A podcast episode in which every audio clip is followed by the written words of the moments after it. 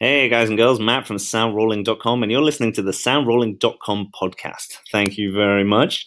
And uh, yeah, so you can get involved with this show actually if you download the Anchor app and you can actually call in. So, love to hear your thoughts on this.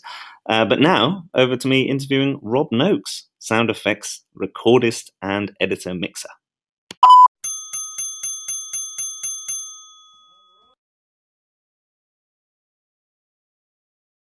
In terms of uh, drivers, obviously you're not the one uh, dri- driving around as well. Although that sounds like well, so, sometimes I'm the driver. Um, sometimes I'm the driver if we could if we don't have a pro.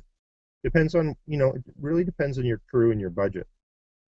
Um, you got to be really careful. Like if you're doing stuff on on the cheap and you don't you can't afford to buy or rent a professional car and driver.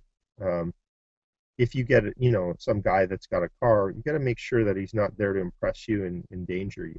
So, uh, you know, just a caution, just you know, be careful with who you work with because they're going by you at 90 miles an hour. If they're jerking around doing crazy stuff, they could easily hit you and kill you.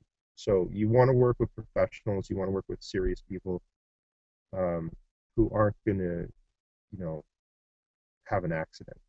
You know, um, just be careful with who you work with.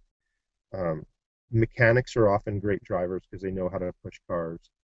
Um, so I like working with mechanics and, and pro drivers. And I guess the mechanics as well, if anything goes wrong with the car, or if you say want anything modified to make the car sound a certain way, is that is that an aspect? Yeah, it's very easy for them to uh, to do something to the car to change its sound. Like if you need the car to sound like beat up and old and crappy, they unscrew some stuff, pull something, boom, there you go, and, and the car suddenly has a totally different sound.